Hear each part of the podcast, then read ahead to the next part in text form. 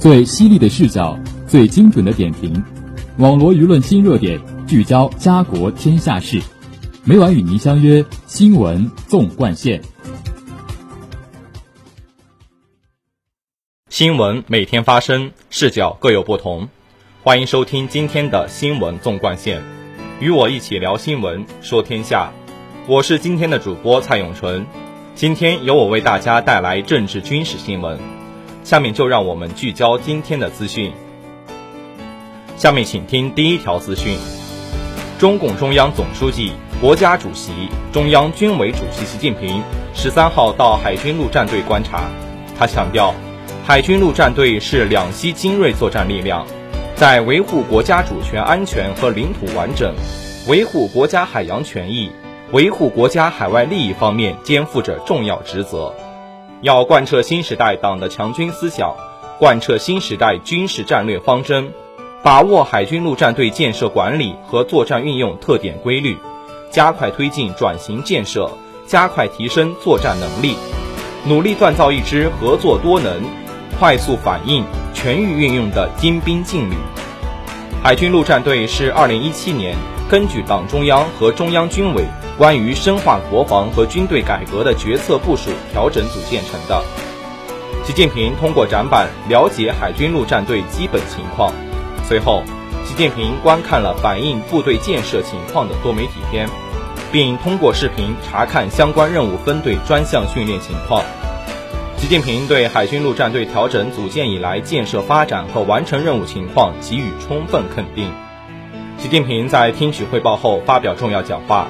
他强调，要强化海军陆战队建设战略设计，同我国发展战略、安全战略、军事战略需求相适应，同国防和军队现代化战略安排相适应，同全军联合作战体系建设和海军转型建设要求相适应，把海军陆战队建设的目标、方向、路径、重点搞清楚，明确路线图、施工图。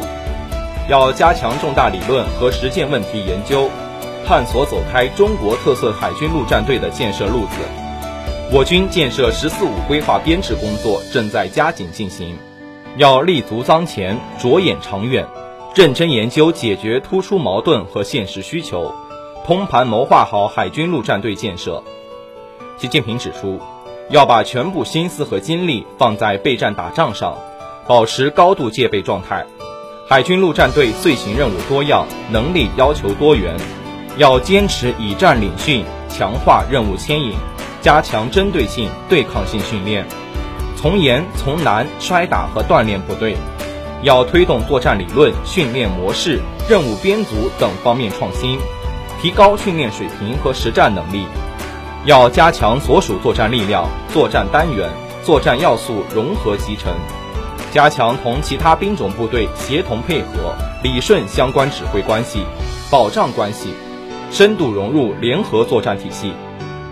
习近平强调，要坚持党对军队绝对领导，加强党的理论创新武装，狠抓全面从严治党、全面从严治军，确保部队绝对忠诚、绝对纯洁、绝对可靠。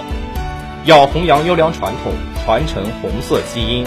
打造海军陆战队的特色兵种文化，培育一不怕苦、二不怕死的战斗精神，把部队带得虎虎生威。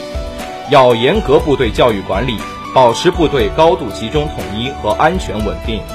要创新思路举措，抓好基层打基础工作，锻造过硬基层。要发展团结友爱、和谐纯洁的内部关系，满腔热忱为官兵办实事、解难事、做好事。把广大官兵积极性、主动性、创造性充分激发出来。下面请听第二条资讯。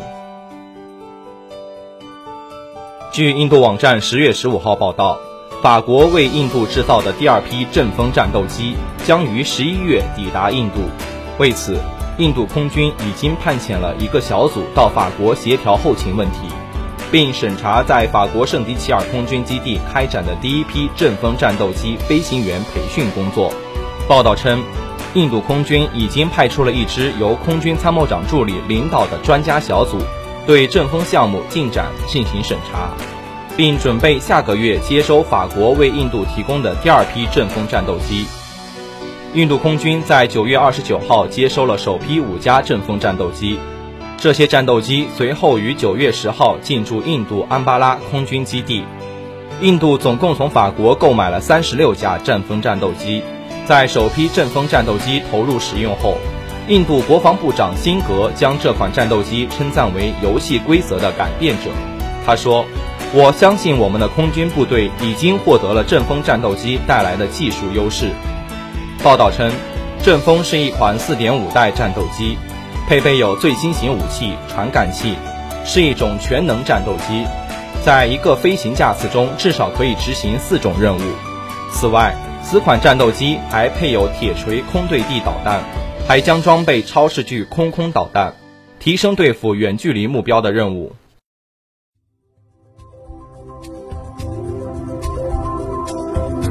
您现在收听的是。新闻纵贯线。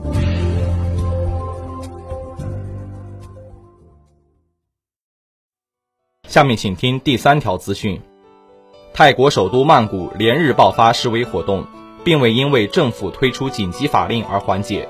十六号，数以千计的示威者连续第二天违反禁令，上街要求总理巴育下台，并与防暴警察展开对峙。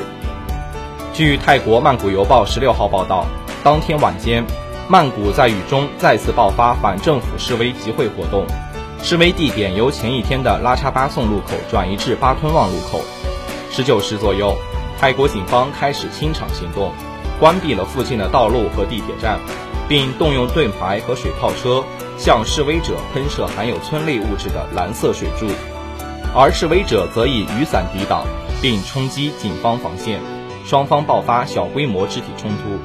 随后，一名示威者代表宣布当晚示威活动结束。曼谷邮报称，巴育周五在主持内阁紧急会议后对记者说，将会对那些违反政治集会禁令者采取法律行动。他说：“我不会辞职，政府必须动用紧急法令，我们必须这么做，因为情况变得暴力。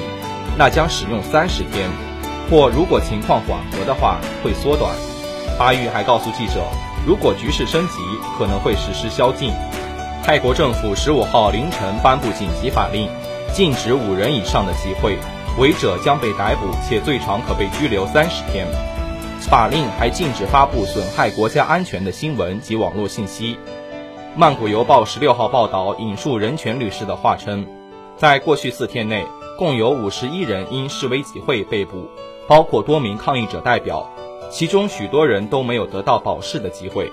另外，泰国警方周五逮捕两名男子，指控他们涉嫌周三在王室车队经过时对王后做出暴力行为，将面临最低十六年、最高无期徒刑的处罚。泰国国王当天在国家电视台播出一段预先录制的讲话中说：“泰国需要爱国、爱君主制的人民。”路透社称。泰国国王在讲话中并没有直接谈到示威者近日对限制王权权力、要求巴育下台等诉求。英联社十六号称，泰国曼谷今日的反政府示威活动最早发起于三月，当时的核心诉求是重新大选、修改宪法等，但运动在八月发生惊人的转变，学生们开始对君主制提出前所未有的批评，并呼吁君主制改革。节目的最后，让我们来关注一下明后两天的天气情况。明天是十月二十三号，星期五，晴，十一至十九摄氏度；后天是十月二十四号，星期六，阴，十三至二十摄氏度。网罗新闻热点，评述潮流事件。以上是今天新闻纵贯线的全部内容，感谢收听，欢迎您继续收听本台其他时段的节目，再见。